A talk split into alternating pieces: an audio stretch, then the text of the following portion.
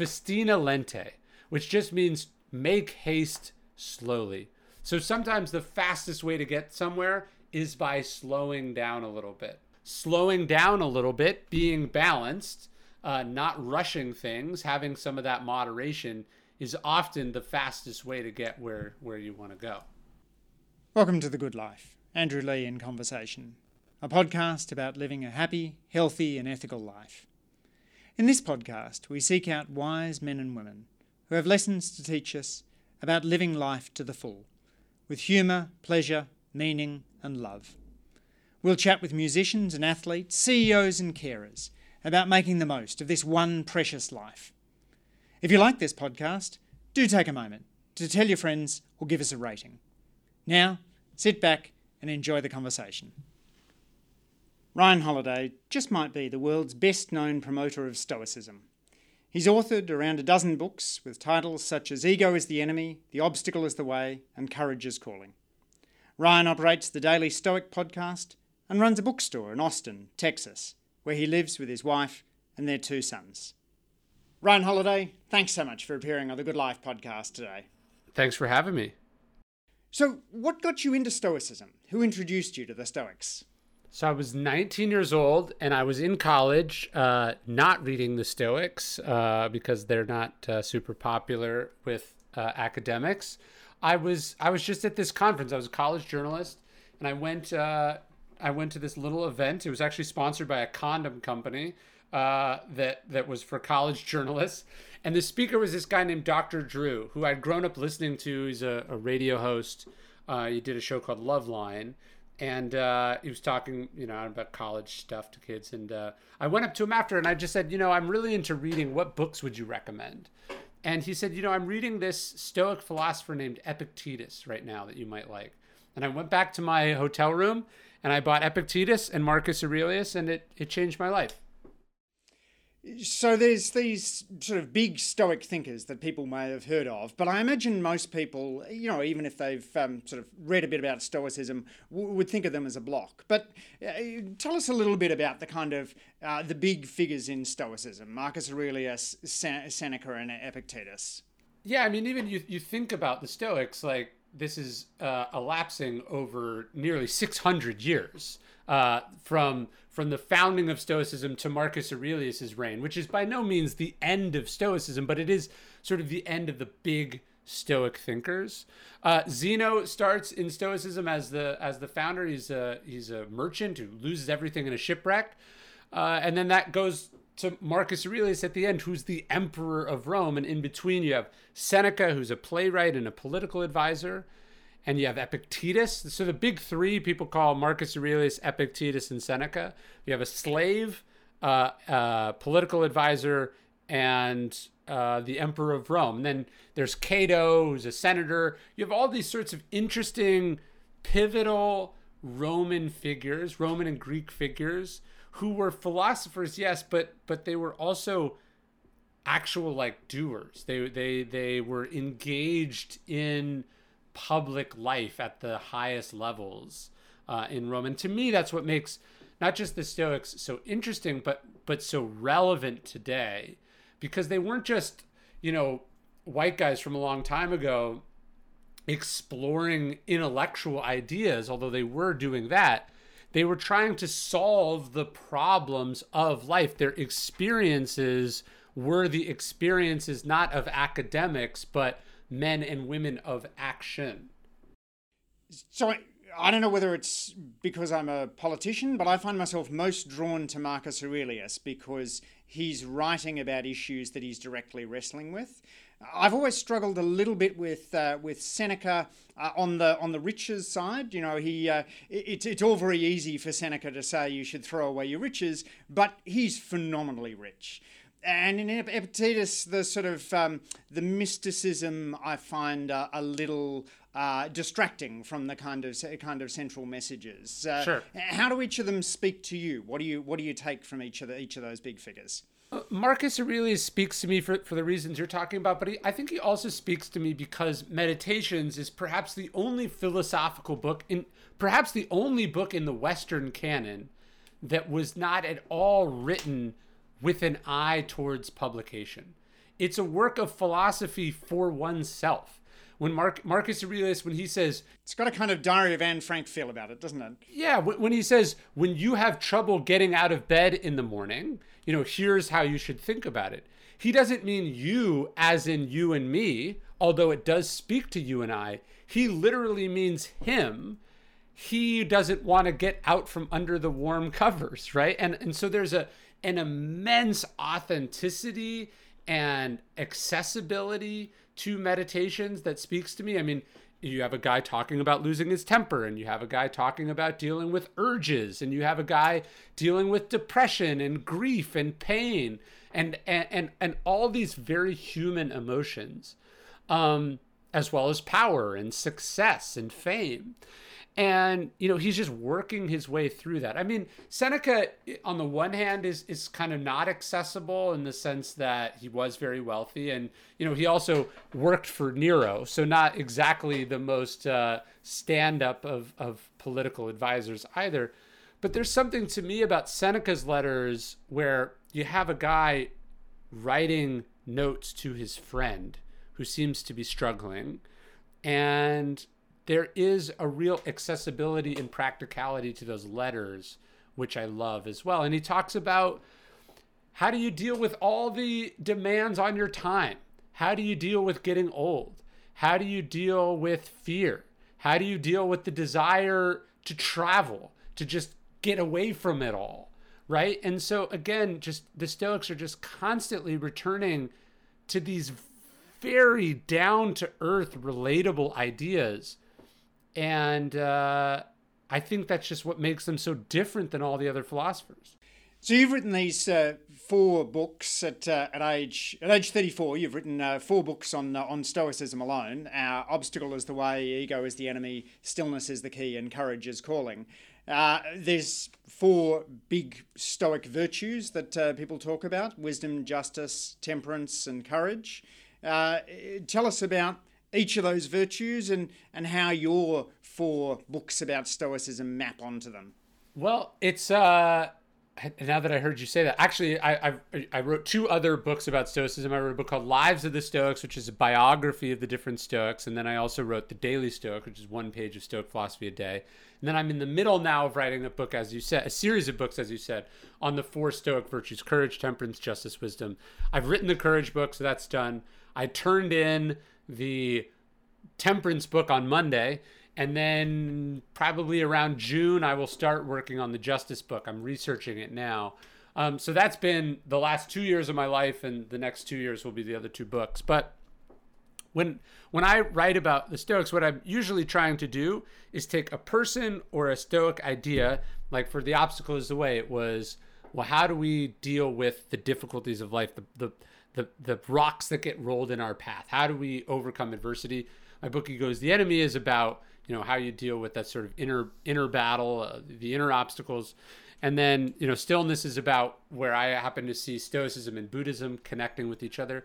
So usually just take one thing that kind of is really I'm dealing with in my own life uh, that that that I've read a lot about as well, and I try to merge the Stoic thinking with stories, examples, ideas that kind of bring the ideas in the book uh, home to people in a way they can actually use or apply. Uh, let's go to a couple of uh, sort of favourite stories in there. In uh, in in obstacle, uh, obstacle is the way. Uh, what do you have a favourite tale that you think epitomises the sense in which an obstacle can be can be turned into a path forward? Well, I was actually just thinking about this with Marcus Aurelius specifically. I'm doing a talk about him tomorrow, and um, one of the ancient historians, Cassius Dio, says, you know, uh, Marcus Aurelius does not meet with the good fortune that he deserved. Right? He said almost not only did Marcus Aurelius have bad health, but almost the entirety of his reign was beset by troubles. Uh, there was a flood, there was an invasion, and then there was this little thing called the Antonine Plague, uh, which ravaged Rome not for one year or two years like COVID, but for 15 years and killed million uh, killed like 10% of the roman population just like a devastating uh, enormous plague that that was even you know, would make COVID look like a walk in the park. So, um, but anyways, Cassius Dio is saying this, and, and he says, but he says it made me admire Marcus Aurelius all the more because he never lost command of himself. He says, and because uh, he never lost command of the empire either, meaning that that he basically, because of Marcus Aurelius's difficulties, he became the Marcus Aurelius that we know and admire. That he used this, just as Marcus Aurelius says, the obstacle is the way. Um, so, so he actually lived that idea in in the midst of the adversity that he faced. My favorite story of Marcus Aurelius is actually at the depths of the Antonine Plague, as Rome's treasury is depleted. He leads a two-month sale of the imperial uh, treasures he sells off the palace jewels. He sells off their furniture. He sells off his wife's robes, their perfumes. Uh, and he does this because everyone else was suffering. Why should he need all this stuff? Uh, you know, when when other people could could you know benefit from from the money and and to me that's just a great example. It's like everything fell apart, and what Marcus did was step up. And to me, that's what the idea of the obstacles away means. To go to the uh, the value of uh, courage, I think this is one of the hardest for those who are living in a, a safe modern community. You know, unless you sign up for the military, you uh, you're, you're, relatively unlikely to be putting your body in danger. Uh, but how do the Stoics see courage, and uh, and how uh, are there particular stories of people who've uh, executed moral courage that you find particularly speak to you? Well, that distinction that you just made is a really important one. There's physical courage and moral courage. And it'd be wonderful if uh, everyone who had physical courage had moral courage and everyone who had moral courage had physical courage. But unfortunately, they're often uh, not correlated and, and but and yet both are very rare. So physical courage is running into battlefields. It's also running into a burning building to save someone. It's also a frontline worker in the middle of a pandemic, right? It's putting your physical body at risk. Um, moral courage, though, would be I was thinking about this uh, as well. There's a, a woman named uh, Katalin Karikó, who is the uh, she worked for 30 years basically in the bowels of academia on this line of research that everyone thought was fruitless. Uh, she never made more than 60,000 US a year. Uh, she constantly had to reapply for her own job. But previously, she came to America having escaped communism in Hungary with $900 stuffed in her daughter's uh, teddy bear. And if, if this name is sounding familiar at all, it's because Dr. Karikó would go on to be one of the primary contributors to the mRNA research that's now given us the, the, the, the, vaccines that have saved you know hundreds of millions of lives all over the world. Moral courage is sticking to it, right? Moral courage is persevering down a line of inquiry that everyone is criticizing or looking down upon. It's, you know, be avoiding the spotlight because there's something important that you want to do. Um, it's it's being laughed at, it's being criticized, uh, it's doing the right thing because you think it's the right thing. So so moral courage to me is is uh, is is arguably more important and unfortunately rare. I mean, we see this in American politics all the time. Someone will be a military leader who enters politics and then turn out to be a complete coward. They're afraid to tell the truth they're you know they're afraid to lose their job they're afraid to risk you know criticism or or controversy as a politician. This is a person who could run fearlessly into battle had no problem being shot at uh, but you know doesn't want to doesn't want anyone to angrily tweet at them right? And so moral courage to me is is uh, the thing we need most these days you mentioned a, uh, uh, in a conversation I was listening to uh, that you'd been looking to try and publish something on the question of moral courage surrounding people who uh, won't take the COVID vaccine.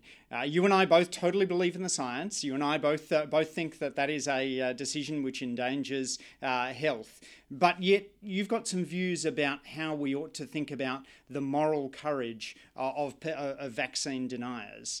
do you want to share your thoughts on that very? I, I hope this sure. is a topic that makes you as uncomfortable to answer as it does me to ask the question. Well, I'll give you an example. So there's a, a basketball star in the United States, Kyrie Irving. He plays for the Brooklyn Nets. He's 97% of the NBA has been vaccinated, and he refused. Uh, and uh, he's refused, even though it's cost him now millions of dollars. Um, he can't play home games in in uh, the in in New York City in Brooklyn, uh, which ba- which just tore apart the team. James Harden, who's his teammate, asked to be traded, um, and so Kyrie Irving is clearly willing to sacrifice for his beliefs. Kyrie Irving is clearly willing to be criticized, attacked for his beliefs. You know, willing to be the the the lone voice amongst you know the the overwhelming majority. Unfortunately, in America, it's not such a lone voice, right? It's uh, the the the the minority in America is is uh, unfortunately a pretty sizable block. Um, so it's, it's not exactly the only one, but you know he he is uh, let's say even amongst his peers, right? He is willing to stand alone. So I, this brings up an interesting question: Is this courage? Right? Is that courage? Now you might say that it's it's uh, there's a certain fearlessness to it right? But is that what courage is? And I would argue that courage as a virtue, courage in the virtue sense, it's very difficult to separate courage from the outcome, from the cause. Uh, there's a Lord Byron poem. He says, "Tis the cause makes all that hallows or degrades courage in its fall." So, to me, the question is, you know, are you standing for something good, or in this case, are you standing for your right to uh, inflict uh, your fellow uh, teammates and citizens with a deadly virus that's killed, you know, at this point, nearly a million of your fellow countrymen. You know, it, it's a, it's it's it's hard to draw a clear line as to what counts as courage and what doesn't. Uh, but you know, uh, I I would I would argue that uh, you know courage in pursuit of something that is intellectually incorrect, that's based on misinformation or disinformation, or something that externalizes the consequences of your actions onto other innocent people, um, is probably not what the ancients meant by uh, courage as a virtue. And certainly Marcus Aurelius, who, who many suspect died of the plague, would uh, would would maybe have a very specific opinion about people who refuse to take basic public health measures.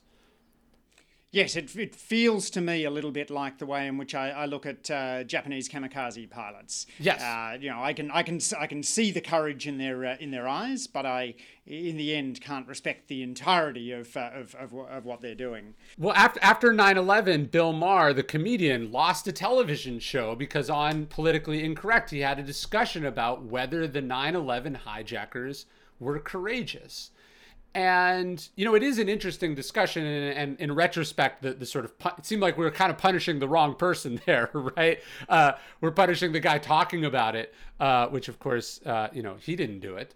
Um, but but it is an interesting question because is it courageous to crash a, a plane into a, a, building or a battleship in pursuit of a goal? You know you could argue again there's a certain fearlessness there but is it perhaps that these the fundamentalism, the certainty, which is rooted in ignorance or you know uh, brainwashing or whatever gets a person to that place, is it actually not that courageous because they have no doubt, right? It maybe maybe it's actually the doubt, the fear, and pushing past the doubt in the fear uh, to do a thing uh, that that uh, you know there's a certain amount of risk to um, makes it risky, uh, or make, makes it impressive. Again, like they know they're not going to walk away from the plane, right? Like they, they they know this is the end of it. So in, it's almost, you know, you can you get into a trick. Is suicide itself brave? Right? You're leaping into the unknown, but also you're not leaping into the unknown because it's the end of it, right? And so there's you could you I think you could also make an intellectual argument that it is it's cowardice embodied, right? Because you are you are essentially leaving the consequences of your actions to everyone but you. Let's go to something which is uh, a, a little easier to uh, to tackle: the notion of stillness. Mm-hmm. Uh, you've uh, you you write in "Stillness and the Key" is the key uh, about a number of uh, important leaders who have employed stillness, particularly Kennedy during the Cuban Missile Crisis. Um, but you've also written more expansively about the way in which you you've looked to build stillness into your life. Do you want to talk a little bit about nature, exercise, and making, and how they can bring stillness? I just found that almost all the moments of my life that mean anything to me, whether it's, you know, some sort of creative breakthrough that I had, whether it's time with my family, whether it's, you know, some beautiful memory of, of at the core of it was a kind of stillness, a quietness, a focus, connectedness, uh, an essentialness to that. Um, and uh, so I, I, try to cultivate, I, I try to design my life and my days around making that that possible. You know, last night uh, I worked out in my driveway under the stars. I this morning I got up early. I took my kids for a walk.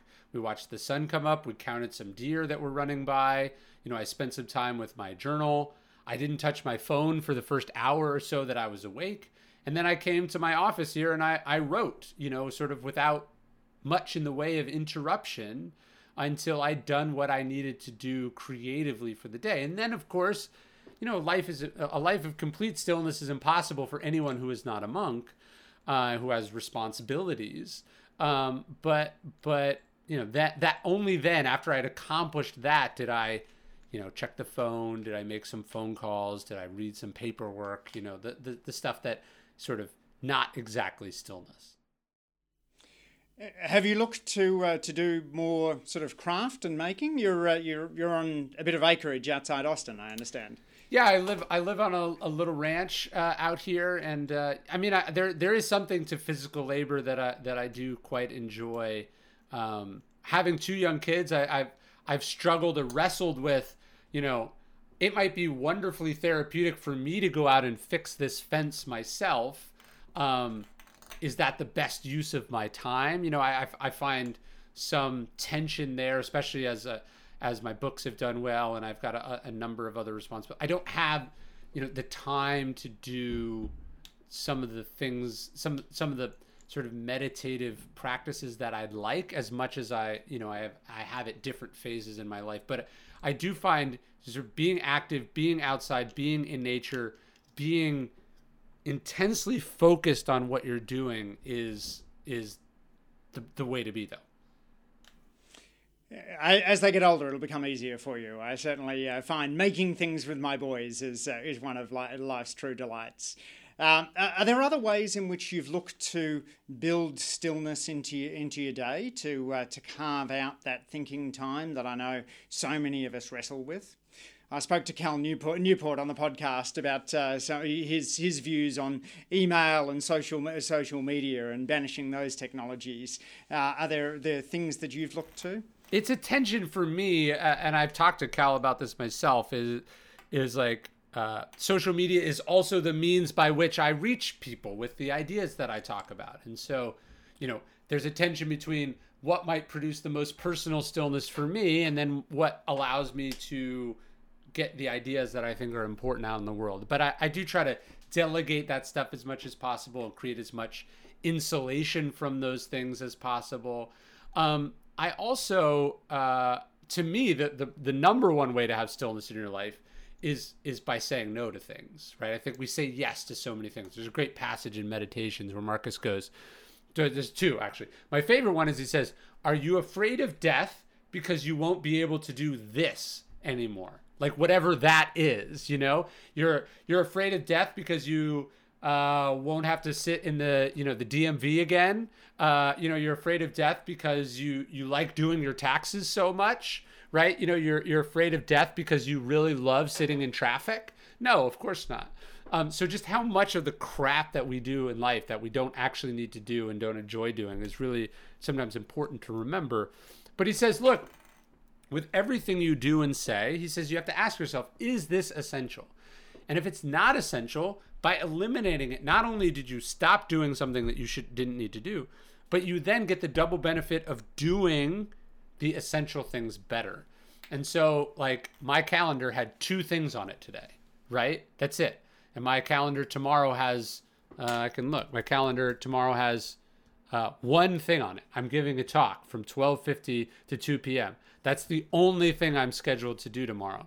Um, that doesn't mean it's the only thing I'm going to do tomorrow. It just means all that time, all the working time I have tomorrow, with the exception of one hour, is for me. I'm in charge. I didn't sign up for a bunch of stuff. I didn't agree to do a bunch of stuff.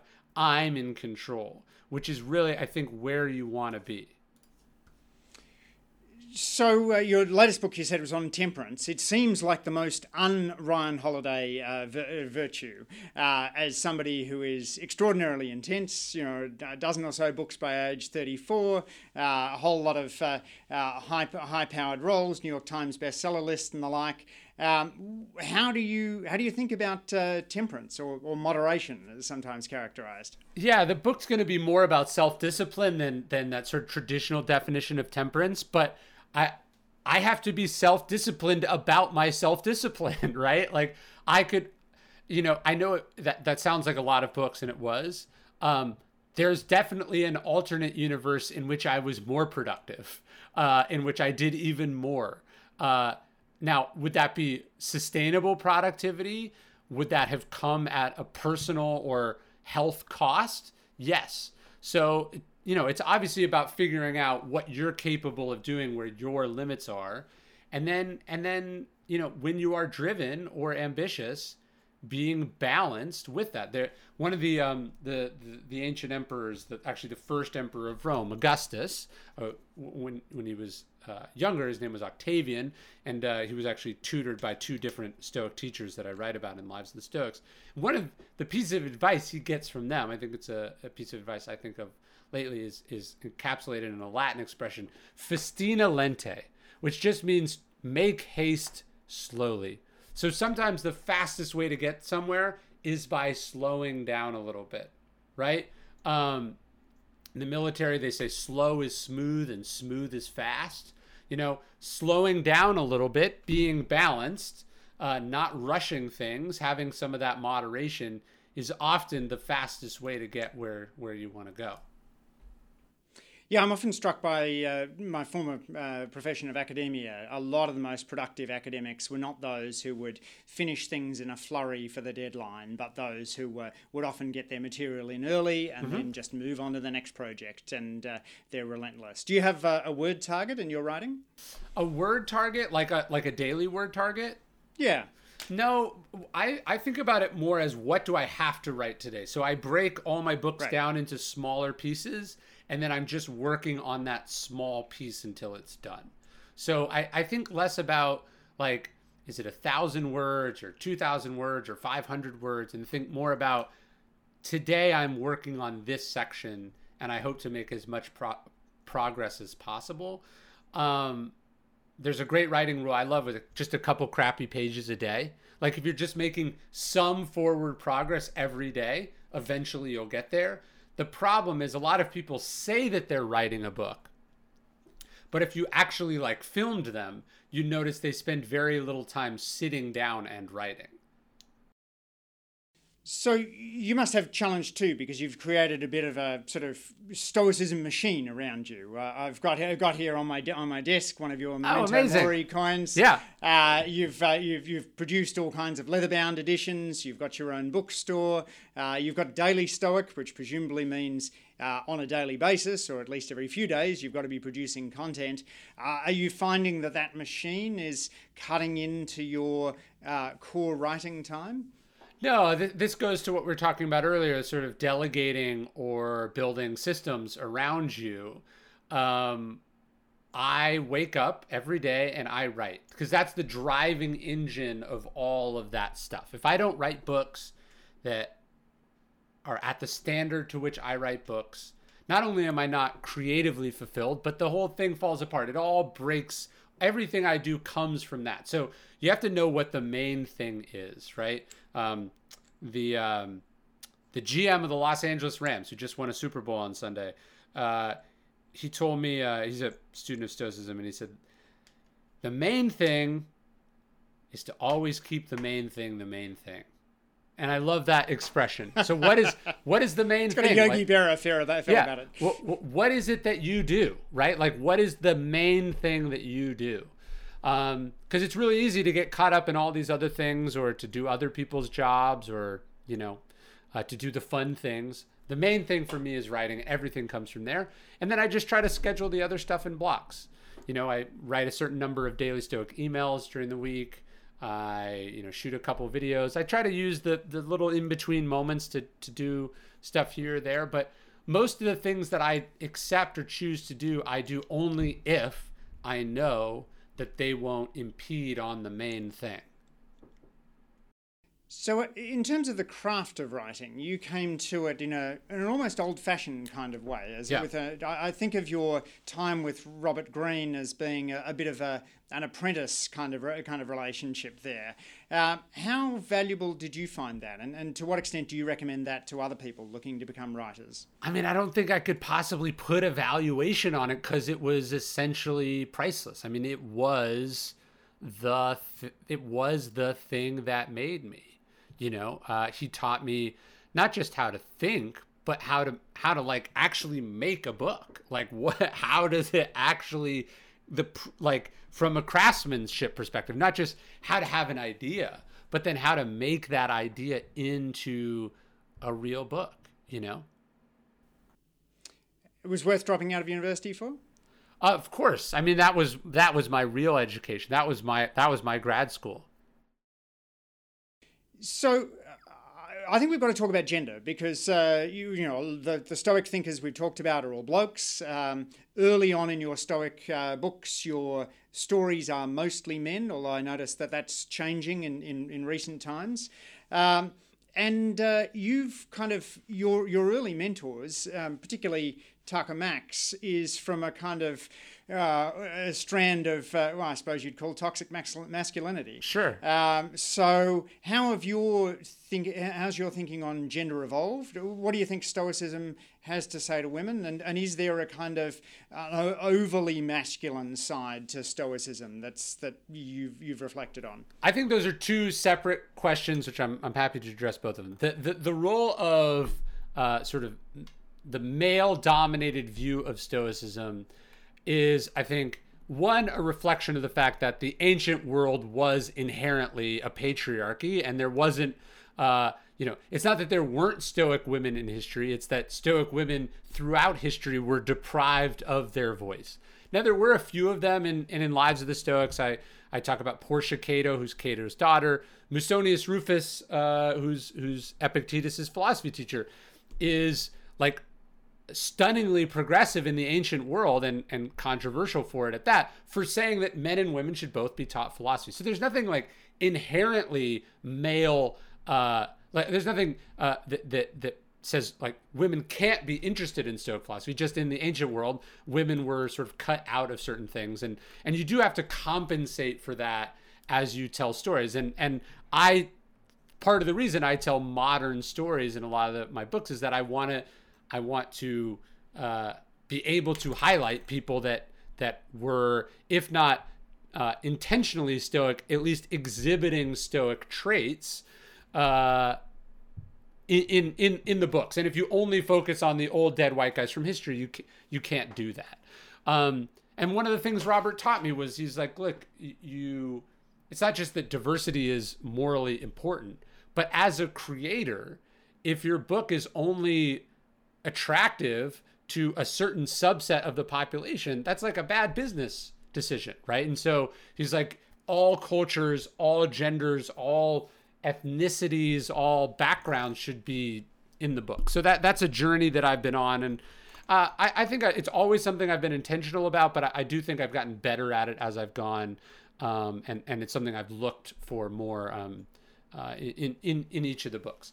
Now, my own history, uh, I've had a, the unique experience of having worked for some controversial, provocative figures. Tucker being one. I was the director of marketing at a company called American Apparel.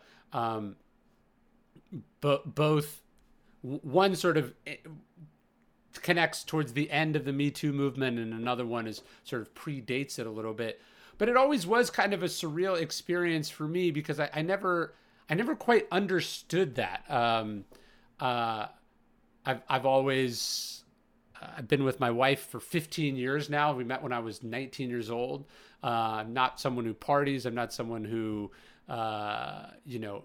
I'm not someone who's interested in in in uh, you know these these sort of uh, lifestyles that I think have gotten people in trouble. Uh, and so it's it's kind of been it's it's been a, a, strange experience for me because it seems it's so inexplicable to me that one would use one's power to mistreat someone or that one would you know uh, treat uh, people as less than or not as good as um, so so uh, it's it's obviously been something I've how, how did I keep finding myself in these different uh, work in these different environments. I don't have a good answer for it, uh, but it, but it, it, it's it's something I've certainly been puzzled by uh, in my own life. There's nothing really stoic about defacing a Tucker Max billboard uh, so that you can provoke a feminist backlash and sell more of his books. Is that? Yes. No, there, there, there, there isn't. And you know, my first book was wrestling with, well, just because one's profession calls for certain things, or just because incentives are aligned in a certain way, or just because one could be very well paid to do a certain thing, is that really what one should be spending their life doing? And I, saw that book as as and it was it's been interpreted different ways by different people and i mean it's it's now coming up on its 10 year anniversary so i've seen it kind of go in different waves but um that book for me was always supposed to be the end of a chapter of my life. And so sometimes it's interesting when you write a book and you publish This is trust me, I'm lying. You're talking yeah, about. When you publish a book, you know, when it comes out, that's people's first interaction with you, even though you've moved on from that thing, and that's why you wrote the book about it. Um, so, so I, I have a strange relationship with that book. Do you have regrets about uh, that fa- phase of your life? Yeah, I, I mean, regrets are, are, regret is a hard word. Um, in, in that uh, I think it's impossible, obviously, to learn from things in some cases without having done them, and, I wouldn't be here without the collection of those experiences. Um, I say at the beginning of of uh, of Trust Me, I'm Lying that I was disintegrated. Right, like we think disintegrated means falls apart, but but disintegrated also means not integrated. Right, and and so there was a part of me like obviously I was I'd been introduced to stoicism, I was writing about stoicism, I was reading about stoicism, and then when I look at like my day-to-day life, it was so different than those ideas. And that that lack of integration is obviously something that baffles me a bit more in retrospect and um, something I've wrestled with and you know tried to become more integrated as I've matured and gotten older and had had more experiences but yeah, there's there. I think I think I think back to that period and I just sort of go, not just um, who were these people that I was working for, but who was I and what what what brought us together and and uh, what do you learn from that? Do you believe in free will? Well, the Stoics would say that that were these dogs tied to a cart. They talked about the logos, the logos being sort of the rhythm of the universe. That we're like a dog tied to the cart. The cart is the logos, and that we have some freedom, you know, here or there. Um, but at the end of the day, we're not fully in control. I'm I'm probably somewhere close to that. So so yeah, the the universe where I didn't end up working for those people. I never had those experiences um, you know, I would be in a very different place now.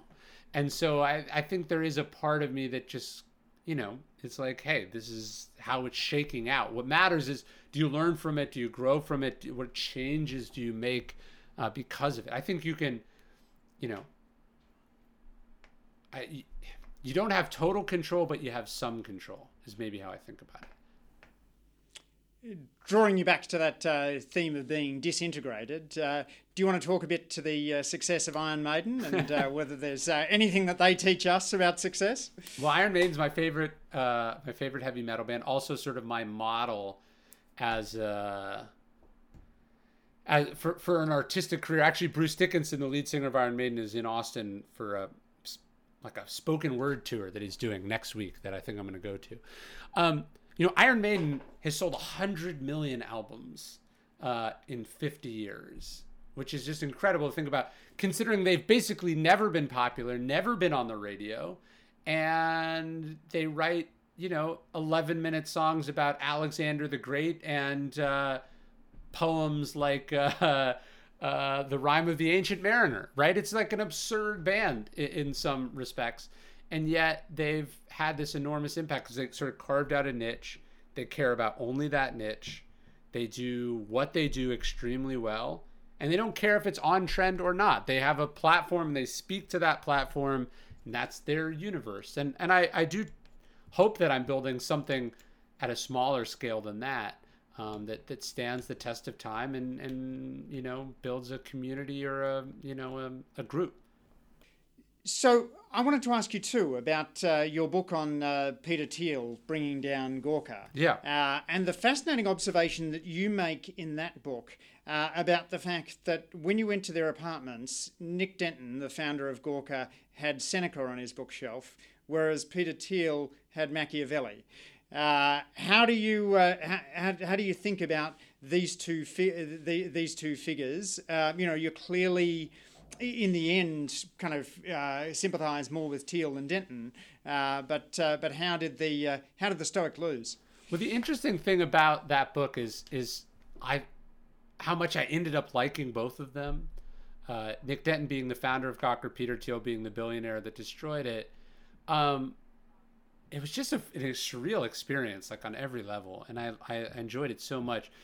The weird thing I don't think I would have expected is that I think I connected with Nick more on the human level and Peter Thiel more on the strategic level. And I might have thought that would have been exactly flipped. Um, you know, Thiel, I'm just fascinated with. I don't agree with everything that he did. I, I, certainly agree with him less now than I did then, as he went on to be a prominent Trump backer and now is is backing a, a number of very reactionary, extreme figures in, in U.S. politics. Um, but I was impressed by the competence of it all. I, you know, I feel like in a time of extreme incompetence and ineffectiveness, there was something remarkable about someone setting out to do a thing that no one thought was possible and then pulling it off without anyone noticing. I mean, you know, there's something again, you can be appalled by it and also impressed by it. I, certainly sometimes I feel this about like uh, things that like uh, it Israeli agents do, like uh, uh, you know, like they'll assassinate a world leader or they'll they'll destroy you know some something in Iran or something. They just pull off these things that you're like, I'm not really sure you're supposed to do that, but like, holy shit, that's pretty cool that you did it. You know, there's a certain aspect of that to Peter Thiel that I feel. But that does go to the central difference between Machiavelli and the Stoics, doesn't it? I mean, Machiavelli is, is all about uh, tactics and strategies regardless of the end, whereas the Stoics very much, you know, as our conversation before beforehand about courage highlighted, the Stoics are very much about the ends as being critical. And I, I think you need both, right? I mean, obviously you need your leaders to have a moral compass, uh, and and the ends can't justify all means, and yet you know, the argument against Cato as a politician would be that he was not very effective, right? That he was so morally pure uh, and so unwilling to compromise that he brings about the end of the Roman Republic just as much as Caesar does, right? Um, yeah, I, I'm, I'm of two minds of this, and I could argue it both ways with equal sincerity. But but you know, there's a line in Meditations where Marcus Aurelius says, "Don't go around expecting Plato's Republic." Uh, you know, you you don't live in Plato's Republic. You live in the real world. And and and I was telling you about Octavian earlier. So Octavian takes uh, takes power after Rome's second civil war. Um, he's he's the emperor of Rome. There's a slight problem, which is that Caesar uh, likely had a male heir with Cleopatra named Caesarion, uh, who lived in Egypt. Uh, and Athenodorus and Arius, um, his two Stoic advisors, uh, they go, you can't have too many Caesars. You know, like you can't have two rival heirs to the throne. It doesn't work that way. um, and and and Octavian has him murdered. Now, this is obviously uh, unjust and cruel uh, and unsavory, and at the same time, you know, should Rome have been plunged into a third civil war uh, because he didn't want to do that, right? Like you know, it, it's Machiavelli. Machiavelli focuses on those questions, right? The Stoics focus on the the higher elevated questions of meaning and purpose and virtue. But but when you're running the world, you know, what do you do? I, I, and so I'm not saying they can be uh, integrated with each other. I'm just saying that uh, it's it's tricky. That was a stronger defense of Machiavelli than I expected. Uh, you, like me, Ryan, are uh, an introvert uh, playing an extrovert's uh, occupation. Yeah. Uh, what advice do you have for people who consider themselves fundamentally introverted but would like to have an impact on the world. And look around and, and see sort of extroverts who they regard as basically pretenders but who really don't want to go through the, the you know the, the, the, almost physical pain of putting themselves out there. In the us there's a rule for it i forget what it's called but it's basically embodied in the example of eisenhower that we need for instance more politicians who don't want to be politicians who don't like politics right? And I would say that, you know, um, precisely the fact that you don't want it, that you would rather be quietly, reflectively thinking about things by yourself, is why we need you. You know, I think the problem with the introvert extrovert distinction or, or whatever is that we end up deferring a lot of things to the ex- extroverts um, because they want it more than we do, even if they're not more qualified for it uh, than we do. And in, in some cases, perhaps are, are disqualified precisely by how badly they want and need it.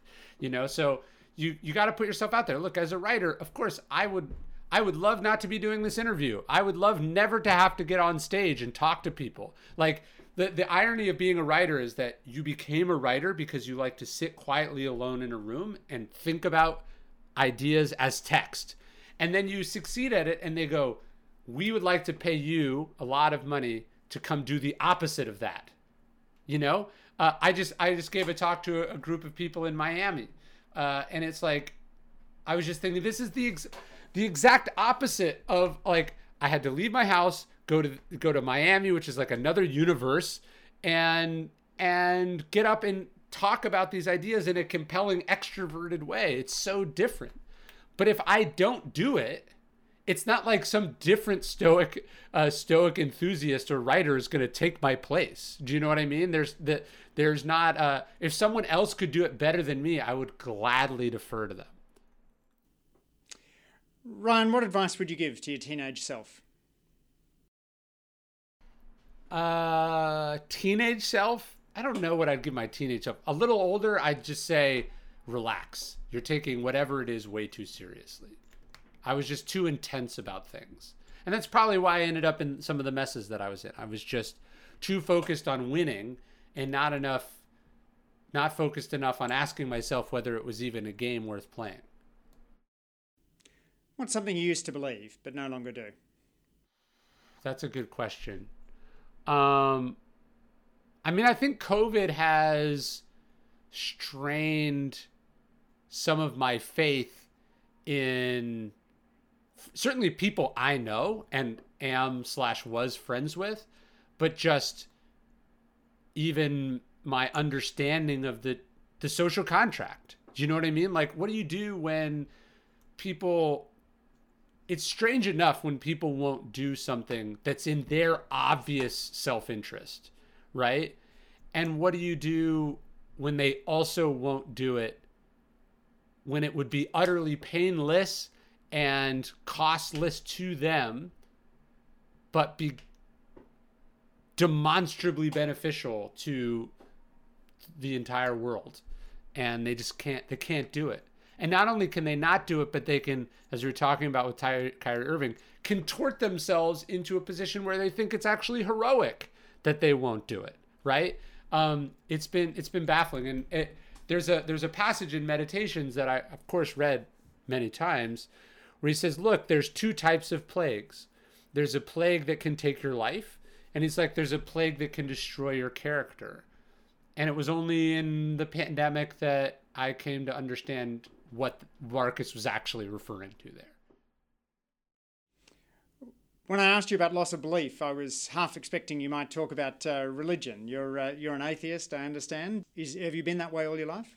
I don't know if I would categorize myself as an atheist. I think I grew up uh, Catholic, and then we sort of transitioned to a more, as a lot of Americans now do, to a sort of even non-denominational evangelical evangelicalism. What is it? evangelic? Whatever.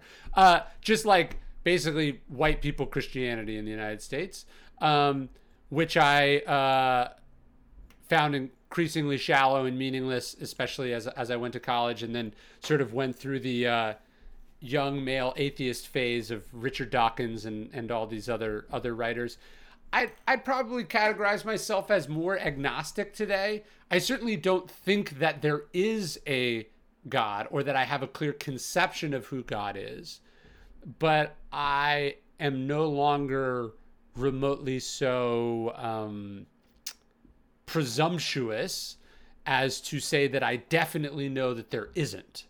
I mean, I'm very sure. I'm very sure that it's not the God that a lot of people think that it is. You know what I mean? It's like I can safely say you're obviously wrong, or you're at least doing it wrong, but I don't know what the answer is. When are you most happy? with my kids uh, on that morning walk or with my wife, you know, on the couch in the evening. Um, and then when I'm when I'm writing. What's the most important thing you do to stay mentally and physically healthy? F- physical, some sort of form of strenuous physical exercise every day. Mostly running.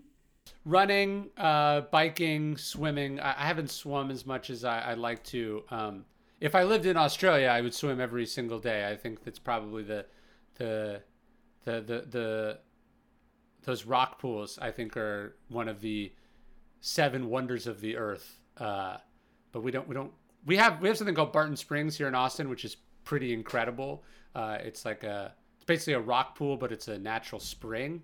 Uh, but just nothing quite like the ocean, and I don't live anywhere near the ocean. Yeah, I'm training for a half Ironman. That's just next next weekend, and the uh, swim is uh, is in the ocean at Huskisson, where mm. you can just see right down to the bottom. You can see the fish sw- fish below you. It's That's the incredible. most glorious course to uh, to do. Uh, do you have any guilty pleasures? Uh, crappy TV, you know, like reruns of The Office or Parks and Recreation or Law and Order. I, I, I like just procedural you know, Sein, I like to watch Seinfeld a thousand times. You know, I like to watch the same hilarious sitcoms over and over again. Seinfeld rather than Friends, right? Yeah, Friends is garbage and uh, that goes to your point before about timelessness. So I've uh, I've, I've heard, yes. heard you make, make this uh, this observation that uh, Seinfeld Seinfeld will endure in a way that uh, that that Friends just wasn't designed to. I think so. Although Friends is having a huge Gen Z resurgence uh, here in the United States because of some of the streaming platforms. So. but but yes, in the long in the long run, what is better art? I mean, Friends is garbage. And finally, Ryan, which person or experience has most shaped your view of living an ethical life? Ooh, what person? I mean, I think the the Stoics have, have certainly changed uh, me in in in so many different ways. Uh, so I guess I probably I probably just put the put the Stoics in in general. Um, I don't know if there's a specific person I'd credit though. Ryan Holiday, thanks so much for taking the time to share your wisdom on the Good Life podcast today. Thanks for having me.